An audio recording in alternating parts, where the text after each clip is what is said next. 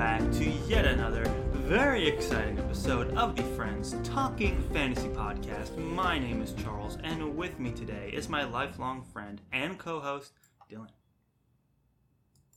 I'm ready to talk some fantasy at my friend Charles. I'm ready to have fantasy be talked to me, Dylan, because today we're back for the second time this week to continue our Friends Pitching Fantasy series. It has returned, and today is a special day because today Dylan is going to be pitching his fantasy books for us to read next on the Friends Talking Fantasy Podcast. It's a Dylan episode. I know. Everyone's Dylan excited episode. About that. Yeah. Yeah, a very Dylan episode of Friends Talking Fantasy. But the focus isn't going to be on me today, Charles. The focus is going to be on three amazing book/series that I'll be pitching to you, not necessarily just at you, Charles. Appreciate that. For this, this episode of Friends Pitching Fantasy, where we're following up. You already did your Friends Pitching Fantasy episode. I still have to figure out which of the three books you pitched that I'm going to select. I still have no idea. To give them a peek behind the curtain, we're recording this right after. So it hasn't been 2 days. I'm equally flummoxed, as I said. Right. But I have three book/series, Charles, that I'm going to pitch to you.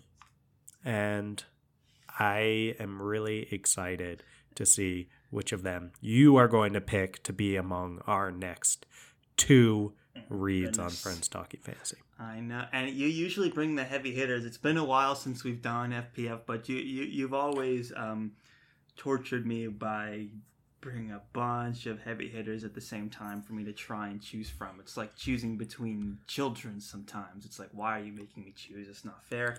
But that's the spirit of the series. A few quick housekeeping things. Yes, our last episode before this one was my pitches. You can listen to this one first, then go back and listen to that if you want. You can listen to them in either order.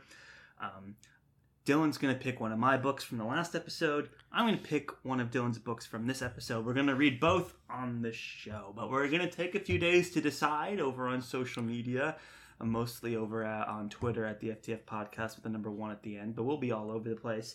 And really need your input, guys, on how to decide between these books. I honestly don't know what Dylan's going to bring to the table. I know he was kind of swapping out ideas the other day when we were kind of comparing notes, so I'll be curious to see what he brings to the table. And that's what we're gonna have. Three pitches, but only one will be read imminently on the Friends Talking Fantasy Podcast. So Dylan, why don't you take it away and tell us what books you've brought to the pitching floor today? Oh yeah, Charles, I brought it because, you know, I rarely have any notes or anything.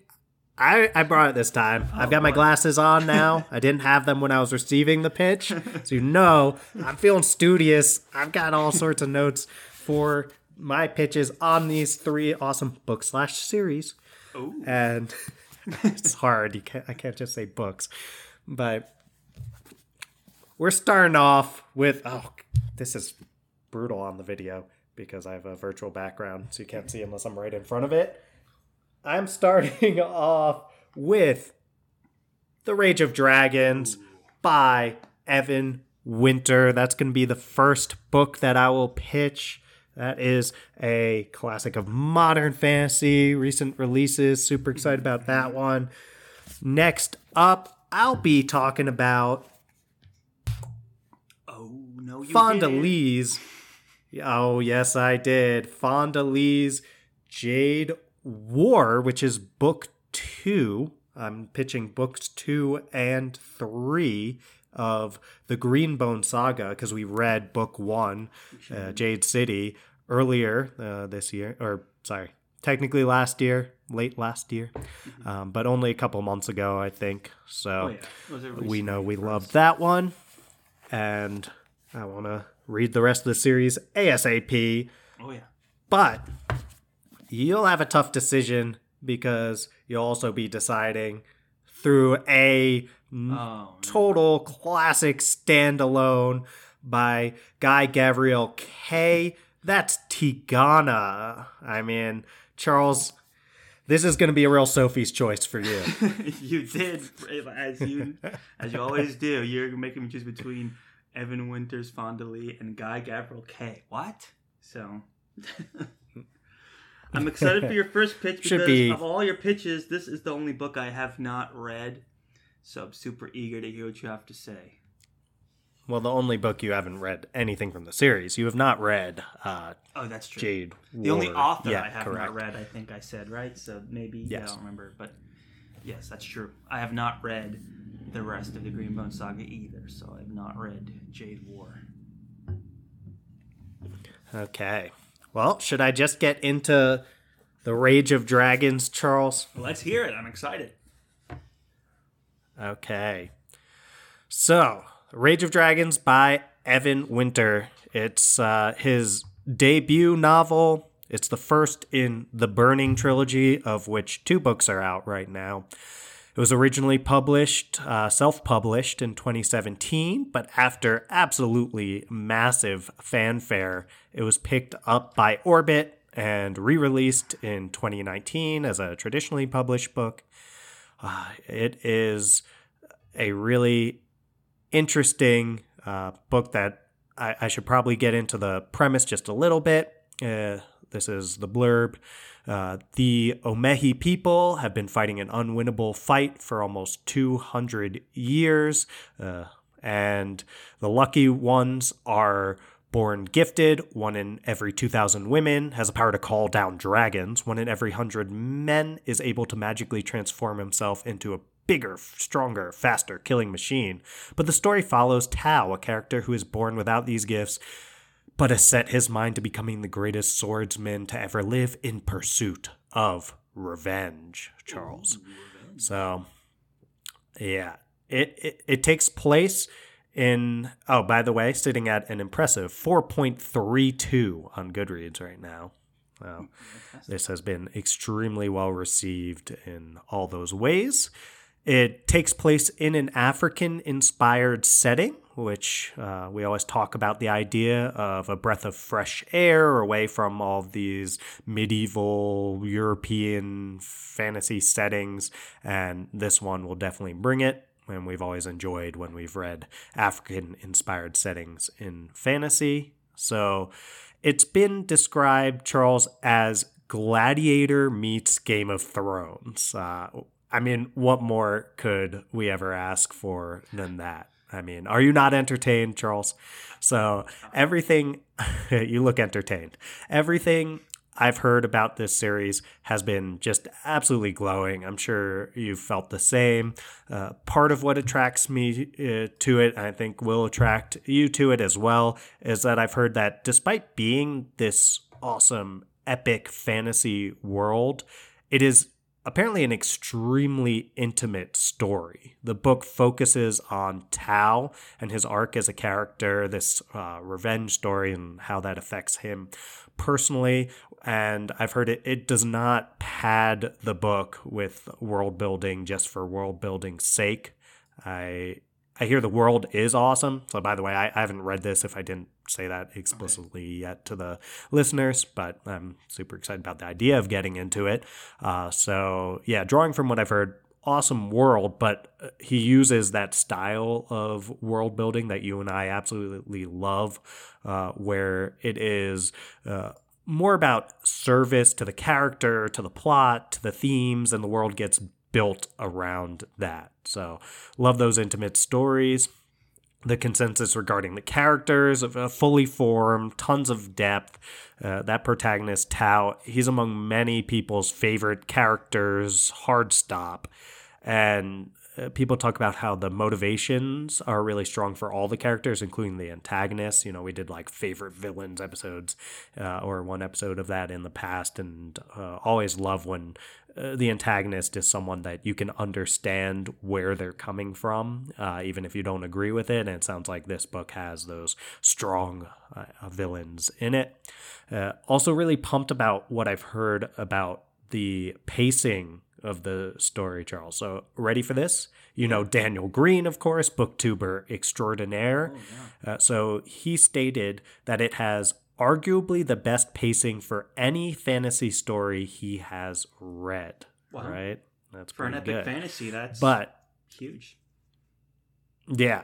And so that brings up some like Poppy War by R.F. Kuang vibes for me. It's something that we were praising a lot when it came to that book was it just keeps moving. And I hear this is like a pretty straight line telling of Tao's story. And I that's something that more and more I've come to appreciate as I've gone further into my fantasy reading.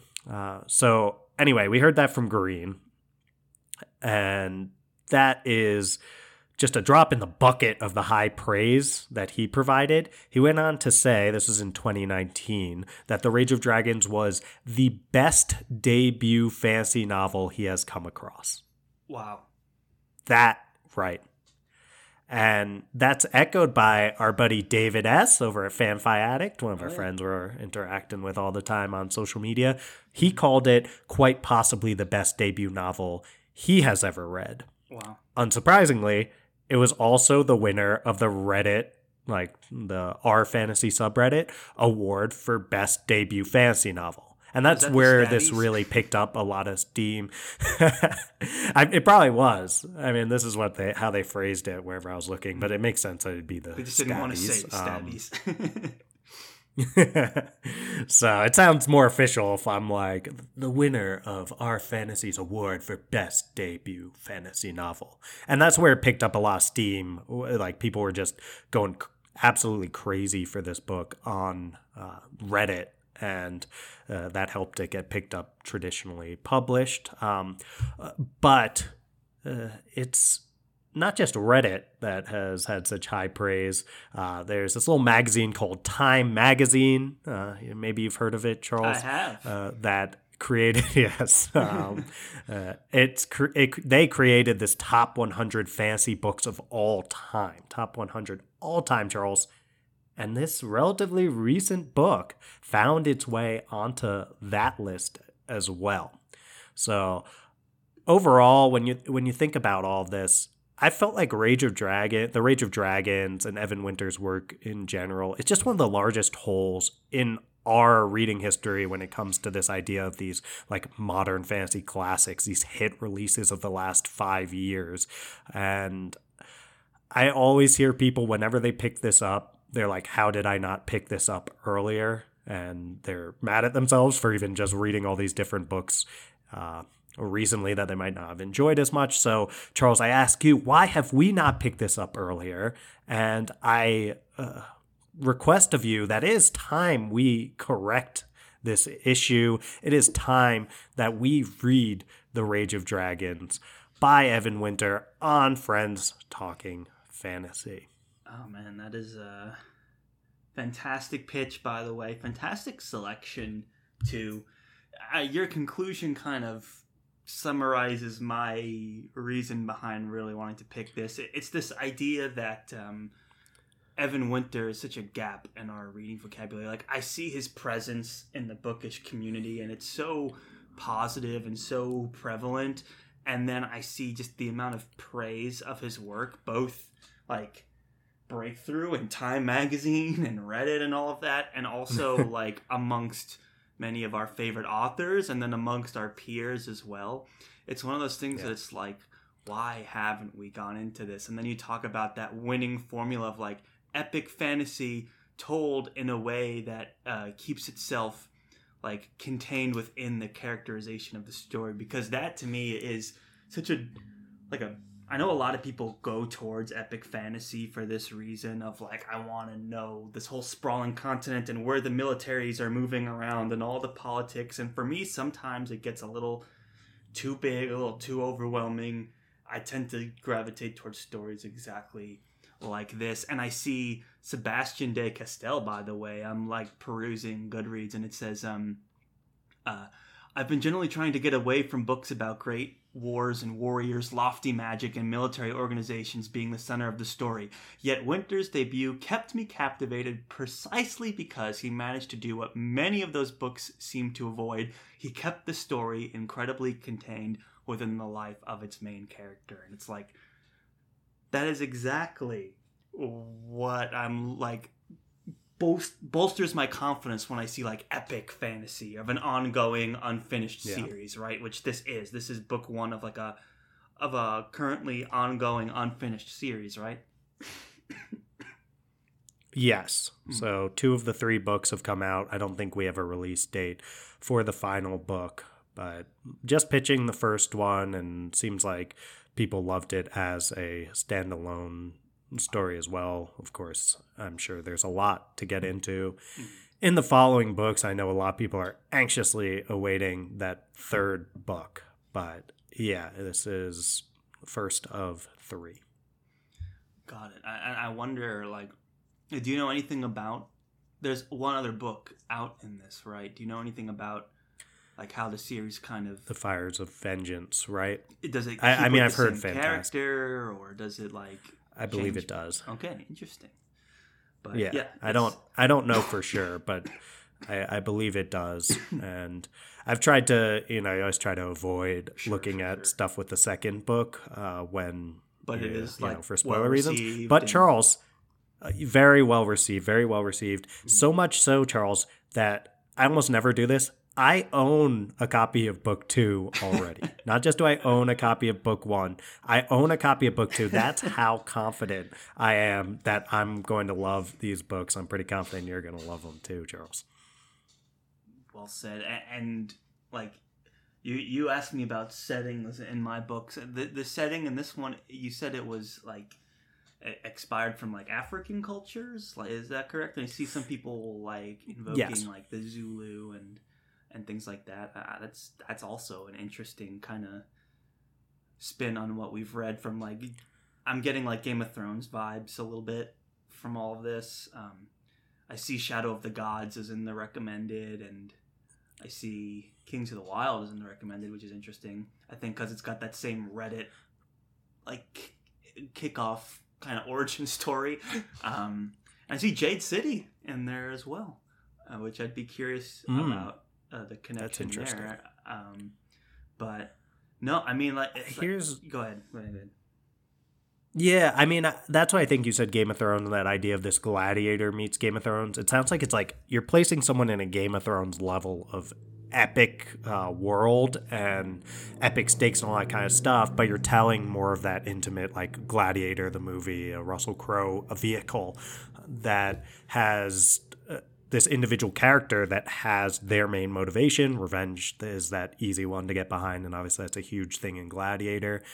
And I think it has that level of, as we've said, intimacy within the larger Game of Thrones world. And I really do think, even though I don't see this one coming up, it gives me the vibes of a Poppy War, in the sense that we get this really incredible depth of one particular character, Rin in the case of the Poppy War, and just cruise through their story without the barriers of like, oh, let's go get this side character's like story as well. It's like, no, this is Tao's story, and we came away from the Poppy War.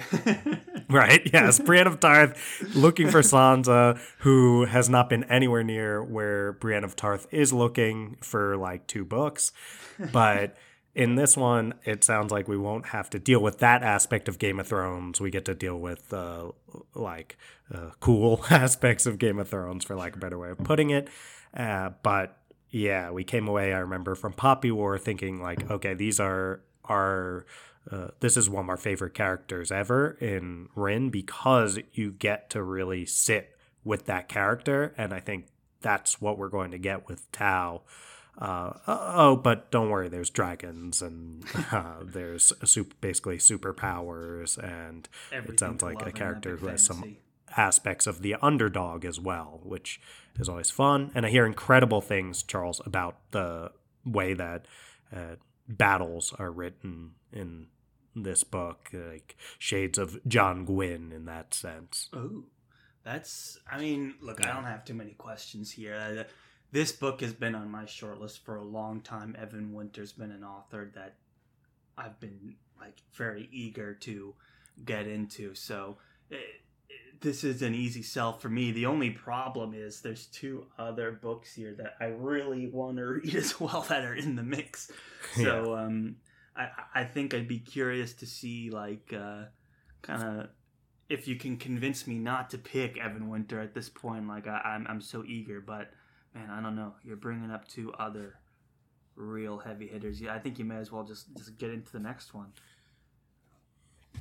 Gladly, Charles. So the next one, that's going to be Jade War and Jade Legacy by Fonda Lee. That's books 2 and 3 of the Greenbone Saga.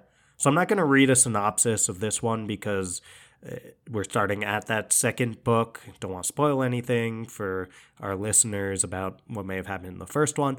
But just to convey to listeners, the Greenbone Saga mainly follows the story of a crime syndicate family as they battle for supremacy on the island of Kekon. Urban fantasy setting in terms of its technology level. It's Asian-inspired, and people always compare this series to, like, The Godfather of fantasy. So The Godfather being the movie, not the role in a family. But we recently read Jade City, which was the World Fantasy Award-winning first novel in the Greenbone Saga. So I feel I'm starting from a good place with you here, Charles, where we both love that one. We love Fonda's writing, and I want to say I know it's fun to start a new series. I know that's something that's going to be appealing about books like The Rage of Dragons, and a lot of times we do enjoy hopping around and do a lot of these book ones before we get back to any given series.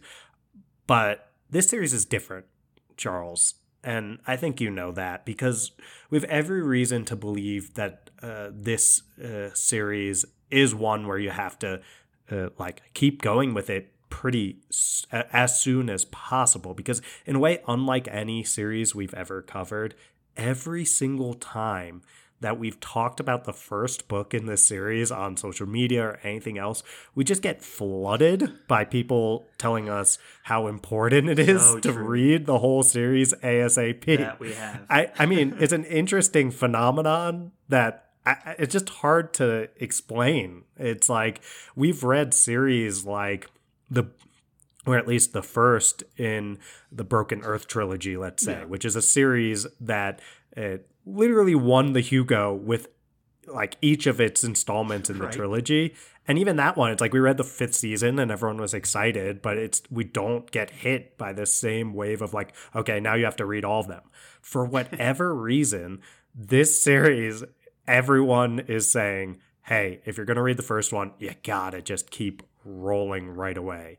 And we just never seen that before at that level. I know you know that, Charles. And so I'm trying to figure out, okay, what's going on here? I took a look at the Goodreads ratings for the entire Greenbone Saga. So catch this, Charles. Okay. Jade City, book 1, 4.11. Obviously a great rating, and I think not surprising to us. How many number of ratings? But then we jump into Jade. Okay, I can pull it up. Keep going. Charles, you give that a look while I keep going. Yeah, but I'm sure a lot, right? This is a very popular series. 38,000. Yeah, I think that's enough to feel confident that we're getting a nice sample there. Jade War, book 2, we're jumping up to 4.45, right? Yeah, so that's a 0.34 increase, and we're now starting to get like close to that 5. Jade Legacy, book 3, Charles, 4.67. You just don't see that, right? I mean, rare. Literally rounds to 5, right? So that indicates to me, not just is this a series that keeps up the momentum of that first book, it's a huge improvement with each book. I mean, you rarely see that. I'm usually I usually enjoy the first book in a series more than the later ones, but this seems like it's really the exception. So we're only going up, I think, from a book that we loved. And it's just interesting to see how much an author grows when they're doing that, right? So I want to see how Fonda grows as an author, because she's at such an amazing starting place. Where does she go from there to even further improve? So, Charles, Fonda Lee does an incredible job of exploring these themes of family and honor, which are common themes, but she comes at it from such a unique angle. And I think there's just so much more for us to see in future books now that we have these characters established. Like, we don't really need to know at the same level, like, who are they? We get to really dive into their relationships with each other, as well as some exciting plot points. That book one ended with some loose threads. I know I won't get into details, but I know one of the aspects of the conclusion we both really enjoyed regarding like how a relationship changed between two characters. And I really want to see where that goes. Oh, yeah. And I also, of course, Fonda has this incredible hard magic system centered around the idea of jade, this sort of drug that you take, which has all sorts of repercussions and limitations to it, which we always say that, as Brandon Sanderson says in one of his rules of magic systems, the limitations and the weaknesses are always more interesting in a magic system than are the strengths. And I think that one of Fonda's strengths is utilizing those weaknesses to like put her characters in these interesting, tumultuous situations. So I think there are only further secrets to uncover with that incredible magic system. But in all, everything we've heard about this series, I really go back to this idea that it has to be a must-read because of, all these people can't be wrong who jump on the bandwagon of you got to read the whole series as soon as possible. And I really do think the sooner we do that, the better, because we don't want to forget anything. I hear there's time skips and stuff like that. Yeah, right, we want to jump into that before we have a time skip ourselves between the books. So really important to keep going ASAP, Charles. And in this part of in this pitch, I request that you allow us to. That's well said, Dylan. And I think, this was another one that was like a Twitter darling, recommended to us like crazy. I see a lot of other shows picking this series up, and for good reason.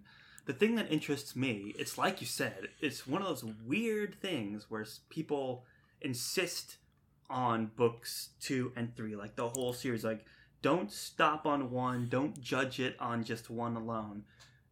Do the whole thing. And what's interesting is book 1 is not bad, it's very good. And the fact that they're telling you to not form opinions just on one, even though it's already like a really strong debut novel, is super bizarre. Usually you'd say that if you were like a little insecure about book 1 and you want someone to, like, the ending's really good. You're like, oh, the ending's really good, just read the whole thing. And then, or like a TV show, it's like, you gotta get to the end, it really picks up. It's not like that at all. It's like, starts strong, and people say, but wait, keep going. And if I had to hazard a guess, I would say it's Fonda Lee's strength of like plotting and narrative arcs. Like, people say it's Godfather-esque, the first book, and I definitely like it made me want to watch The Godfather, and I went back and watched all the movies, and it was like so much fun putting me in that space. But what she's able to do is take those kind of like that genre and take all of the like ingredients from that and all the tropes from it and like combine it together to make a really interesting story. Honestly, the way it's told gives me also like Star Wars vibes, and what makes Star Wars so good. It's like you can take the characters and you can interweave them throughout an arcing story, and you can have like different alliances, partnerships, like good people turning bad, bad people turning good. Like, you can hit all those tropes. Like, Star Wars hits like the space opera tropes, and then this hits like the fantasy version. And just like, it's so much fun to see how these characters weave in and out of the story, and to see where the story goes. So I get a lot of that kind of energy from this, and obviously I love The Godfather and a good organized crime story, and this is such a different perspective and voice to that I like really enjoyed the first one. And so I'm looking forward to seeing, like, it only makes sense, right, that like someone whose primary strengths are in like this kind of exposition story arc, narrative kind of driven story, that to see where it continues to go only improves on that, right? It's like she's writing a 3-part story, so you're only getting the first piece, and although it's a complete story and everything, it's like, you know, a very good contained story that obviously goes into a trilogy. Unlike other trilogies, it's just like, I don't know, for whatever reason, it's like the first cannot be judged without the end. And so I'm super excited to see where it goes. And I think if we were to turn this to Twitter, my money would be on them choosing this amongst the three. Yeah. Although I think Evan Winter would give... Although Rage of Dragons. Yeah, I think Evan Winter would be tough competition. I still think Fonda Lee is gonna win out, at least from what I've seen people on talking Twitter about today. Like I think like this Greenbone Saga is still a very prominent topic of discussion for a lot of people in our sphere. So yeah, super excited. Not too many questions, obviously. It's a tough choice. I do want to finish reading it, and I do want to see where it goes. And I want to see what all this, like, read the whole thing is about. You know, like, I feel like I'm missing that piece to the Fonda Lee Greenbone Saga experience. So it is definitely something that we've already started, right? So it seems natural to finish while it's fresh, you know? Yeah, I'll just add that This is offering a full conclusion in a way that The Rage of Dragons won't be able to provide of the whole series, because even if we were to keep rolling, we'd be stuck at the Fires of Vengeance until book 3 comes out. So I think The Rage of Dragons, that's why I pitched only the first book right now, because it sounds like it does stand alone extremely well in its own way. But reading Jade War, reading Jade Legacy, we get that complete story where the author gets to tell everything she has to say in this with these characters in this story. So I think that is something very much worth considering. Yeah, I have to say I'm also interested, Charles, by this idea you were talking about with, I always think of with that, like, oh, you gotta read the whole thing, you gotta keep going, like you said. Mm-hmm. It is what you expect when the first book is just not great. So you can only imagine when the first book is great, how much better it gets. I always think of, like, Malazan. I know it's not pronounced that. It's like Malazan or something is how you're supposed to pronounce it, right? Malazan or something. But I would say Malazan. It's like book 1 of that, it's like, you're probably not even going to understand what's happening or anything like that. And it's super dense and all that, but just keep going. It's like, even the fans are acknowledging, like, okay, this isn't great, but you got to keep going. Right. Like you said, Charles, this one, the first book is great. So why not keep going? Yeah, exactly. Well said. Yeah. But speaking of great stories, you've got another one in the chamber here that I'm very familiar with. You are very familiar with this one, Charles. You read it before I read it. I think I read it on your recommendation. It is Tigana by Guy Gavriel Kay. And if anything, Charles, you've usually been the one pushing this over me. And this is a return, Charles. I did pitch this already, I believe, in 2021. Can you believe that, Charles? In 2023, we're doing FPF in 2021. I guess we started this podcast in 2020. We sure did. Oh my god, FTF. Yeah, FTF's like becoming a toddler. So grows up so fast. I know, doesn't it? But Tigana. I'll give the brief synopsis here of this standalone book. It's the blurb is the magical story of a beleaguered land struggling to be free. It is the tale of a people so cursed by the black sorcery of a cruel, despotic king that even the name of their once beautiful homeland cannot be spoken or remembered. But years after their devastation, a handful of courageous men and women embark upon a dangerous crusade to overthrow their conquerors and bring back to the dark world the brilliance of a long-lost name, Tigana. That kind of sets the tone. That's a really good, well-written blurb, right? So sounds like you rarely get that, but it does convey that kind of almost poetic, epic storytelling of this beautifully written standalone by an author that many consider the master of the standalone in Guy Gavriel Kay. I know we've called him that at times all over the internet. I don't have to list them all. You know this, Charles. You're going to find these lists and these rankings that oftentimes place it as the best fantasy standalone of all time. That's not uncommon for you to see if you're going to do some Googling about this book. I think that's why you picked it up, Charles, because it was so consistently ranked among the best ever.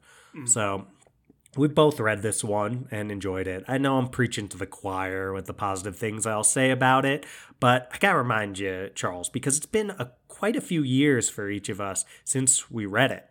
And with a book that has as much depth as this one, we're going to garner a lot of value from checking out again after so much time, after so much additional reading within the fantasy genre, because this inspired a lot of folks. Guy Gavriel Kay's writing, I mean, we talked about Nicholas Eames, who's a very different writer in his own way, but he said when he first started out, he was basically trying to write like Guy Gavriel Kay.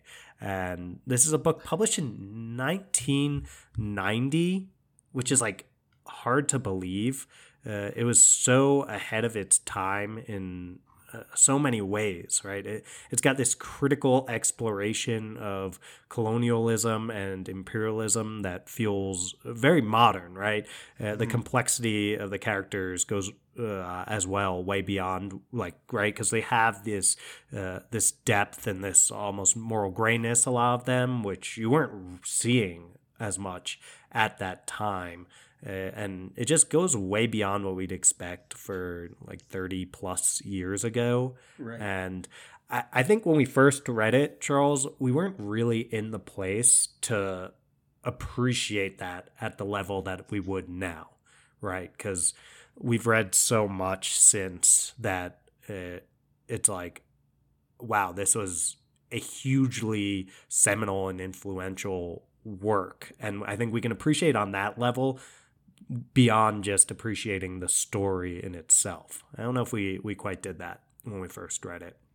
And there are some aspects of the book and the authorial choices that are very discrepant from what you'd expect to find in traditionally published fantasy novels. And I think that our additional time and all these additional books will enable us to have this fresh perspective on both the ways that Tigana was ahead of its time, and then these aspects that didn't age as well, maybe. I think all of that is great fodder for conversation in an FTF episode. I hope that we could provide a lot of insight into that for our listeners. And really, I'm just interested in having those conversations with you as well, Charles, placing it. We always talk about this idea of like a family tree for the fantasy genre, right? You're putting Lord of the Rings probably way at the top as the grandfather, unless you're going like way back to things like Gilgamesh or something. But, you know,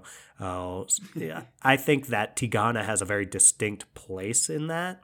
And I just think we are better equipped to have a conversation about exactly where. So we also both know that it's incredible, getting a little bit more, not just into why it'd be fun to like talk about it and explore it, but why it's such a great read in itself is how well Kay captures a setting. We talk about this all the time around Kay. Mm-hmm. He's able to just like convey this mood, this ambiance, and this tone that the reader feels so immersed in that setting. Like, I don't know if there's anyone who writes a setting as lovingly, I would say, as Guy Gavriel Kay does. You can tell he's doing so much research and he's just so passionate about it. And this is kind of that more Italian Renaissance era, Mediterranean feel.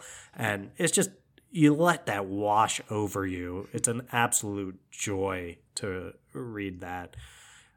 We're also in this novel guaranteed to get this poetic prose that Kay manages to do, and it's like this epic storytelling prose while still staying grounded in characters, which is super hard to do. It's interesting military and political intrigue going on. It's got musicians as central characters. Charles, I know you as a musician yourself. We all know about your high school band, Nostalgia, who, you know, just epic performances at the coffee house jam when we were younger in high school. Charles, everyone remembers your performance of Sweet Emotion. Did I get the song right? You did get it right. Yeah, okay, I got it. I was saying the wrong Aerosmith song. But your performance, Sweet Emotion, and I know it appeals to the musician in you here, and it also will appeal to your sweet emotion, Charles, because this book will hit you right in the feels with some awesome twists. I know that the ending, especially, the word I would use to describe it is poignant.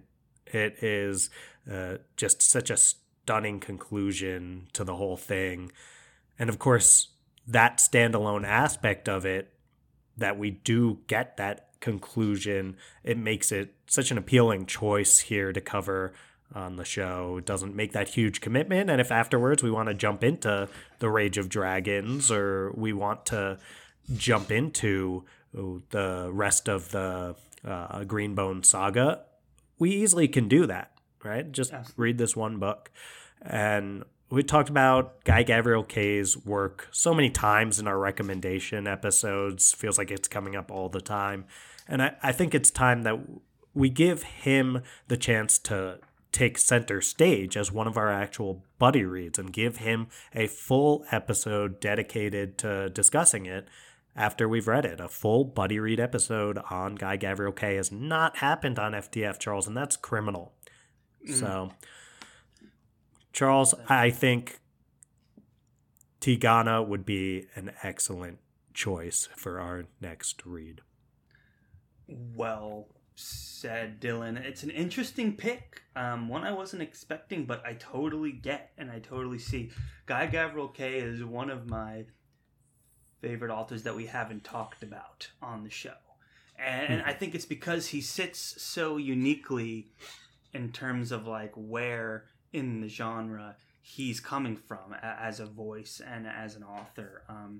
He's also sitting in this place in 1990 that's like a really popular trend today of like creating a fantasy world that evokes unique histories, religions, folklore, customs, and bringing kind of this magical element into that. Like, it's not just European swords and sorcery or anything like that. Like, the idea of having a Mediterranean-inspired setting is something that Guy Gavriel Kay did a long time ago. And you see a lot of people pulling unique, typically underrepresented cultures and like settings for your fantasy novel, and I feel like Guy was kind of at the beginnings of that, and he's a master at it. He's always picking new settings in which to write his books. He's also a prolific standalone fantasy writer, which I feel is also kind of was a unique thing back in the day, and it still is kind of unique.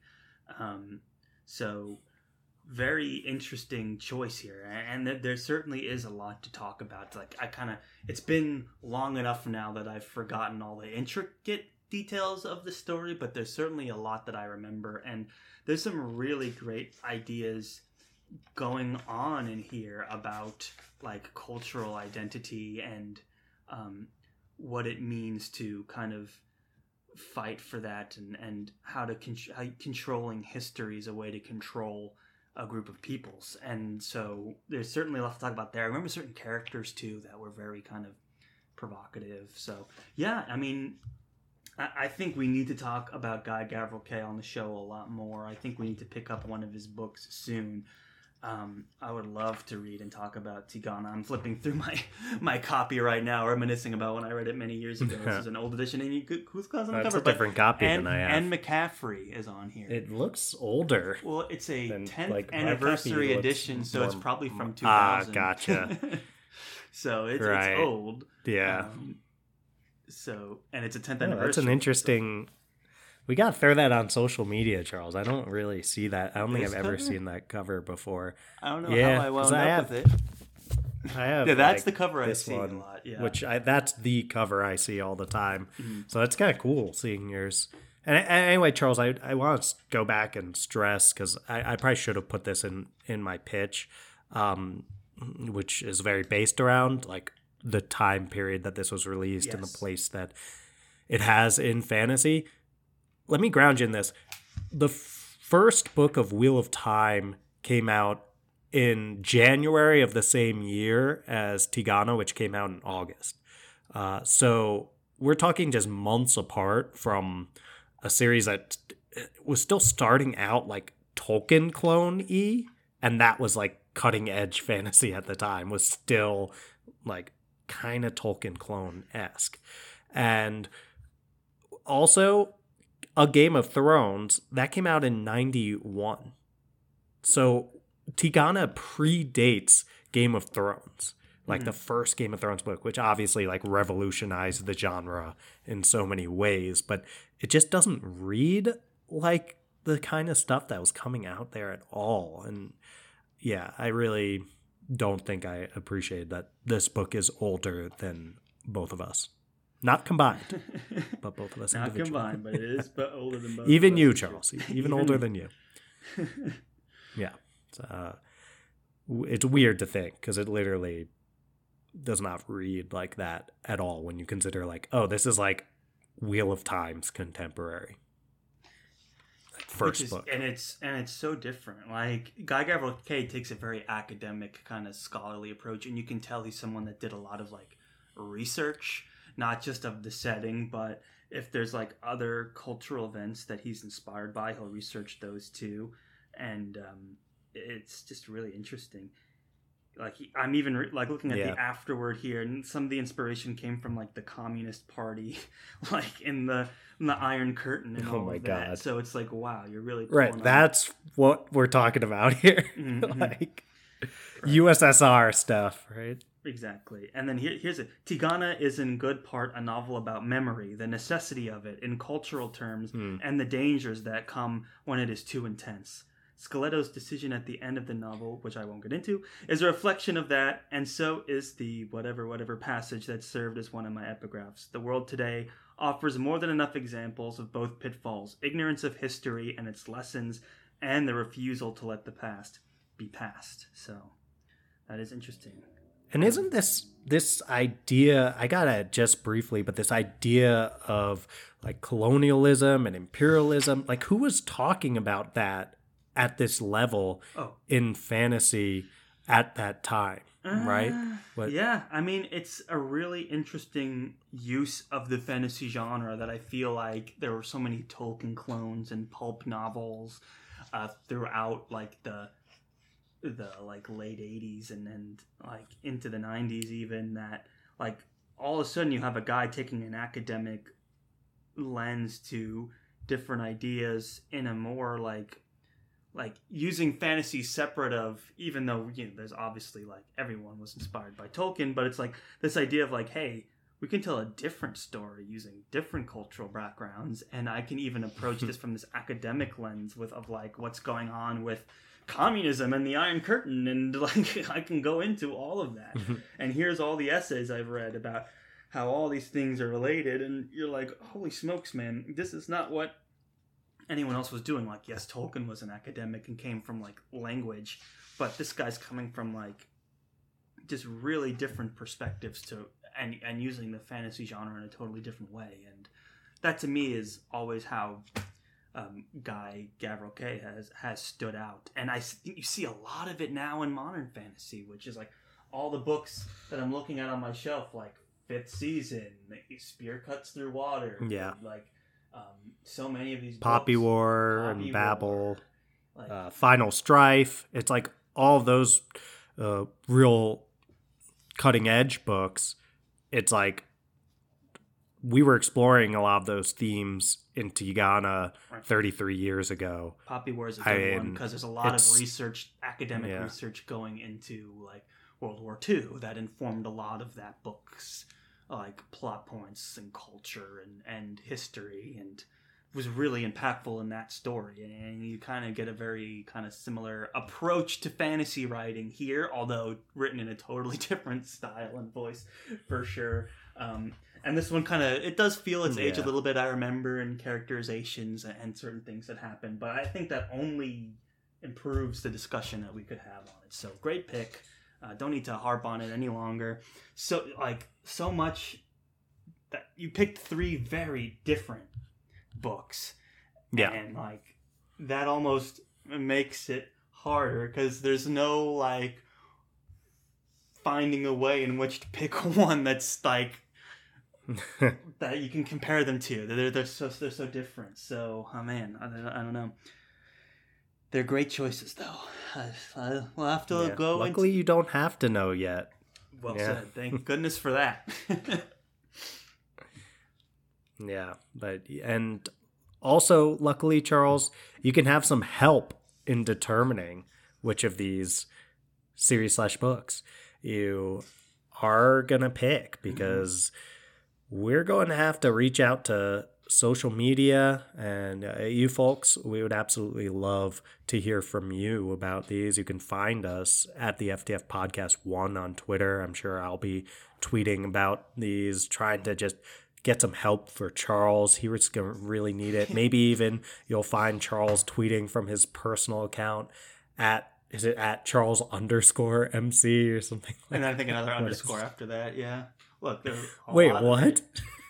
I don't know, man. It's two remember. Underscores. I think. You don't know your own Twitter handle? No, I'm not as plugged in as you. I know the FTF one, and that's what truly matters. Okay. Well, you might even see Charles_M_C_. No, I think it's... Okay, it's Charles_MC. 37. No numbers. You could have done better than that. You'd be surprised. But anyway, you might see Charles_MC_ tweeting about it, just actually venturing onto Twitter to get help. That's how desperate Charles might get. And you can also find us on Instagram at the FTF Podcast. And I'll be sure to pass along anything you folks are saying to try to help Charles make this, I think, extremely tough decision. I do think you have three right choices here, though, Charles. I would agree. Three right choices. Very excited to see what other people think, and I will definitely need their input to make an informed decision here. But the future of FTF looks bright. I mean, we've got six really interesting It hangs in the balance. Here. It hangs in the balance, but it also is bright in that as although there are so many opportunities in which that this show could go, all the books like presented between the past two episodes are very strong. So I'm excited, man. Lots of really exciting reading to be done in the near future. But we also have to determine the reading order too. We need to figure out, you know, once we pick the two books, which one are we going to read first? And I don't know. It can be a vote on Twitter, it can probably. Be a vote on Twitter. Why not? So just yet another reason to check out social media. So we used to do the epic on air. Audio only coin flip back in the day when we were just starting out and we probably didn't have enough followers to actually create a vote on Twitter that would get enough feedback. So yeah, those were desperate times. They called for desperate measures. I don't know. Maybe we do bring the coin flip back, though, Charles. Maybe we bring people liked the coin flip back in the day. The on-air coin flip. Although now that we might be showing video, maybe we could show something. But I don't know. Like, I don't know if we're that fancy. But no. We'll see. There's a lot left to decide, and only the future will tell. So be sure to check us out on social and look out for that next podcast upload to see where the heck all of this ends up, because as of right now it is very much unknown. But the one thing that I do know is that there's nothing left for us now but to play that sweet, sweet outro music. What do you say, Dylan? I say get that sweet, sweet outro music pumping, Charles. All right, let's do it.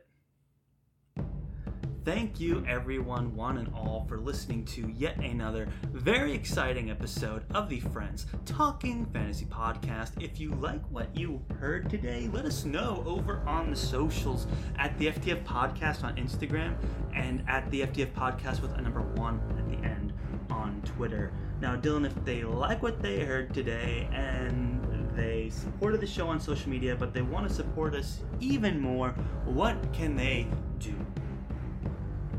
Toss 5 stars to our podcast. You can now do that on Spotify. It's just 2 clicks to make that happen over at the top of our Spotify page for Friends Talking Fantasy. And it helps us so much when you do that. We're just out here doing this for the love of the game. And we're not making any money off of this, folks. We're just here to try to spread the word and love about these awesome books. You can also give us a rating and review on Apple Podcasts. We appreciate that so much, too. We'll be coming at you with probably another episode in a couple days to announce which ones we picked for these FPF episodes. Anyway, right now, I just want to say just listening is more than enough. You don't have to do any of those ratings and reviews. We just love that you're out there enjoying our content. Well said, Dylan. Just listening is already so much. And thank you so much for doing that, making it all the way to this episode. We greatly appreciate it. You guys are awesome. And as always, go forth and conquer, friends.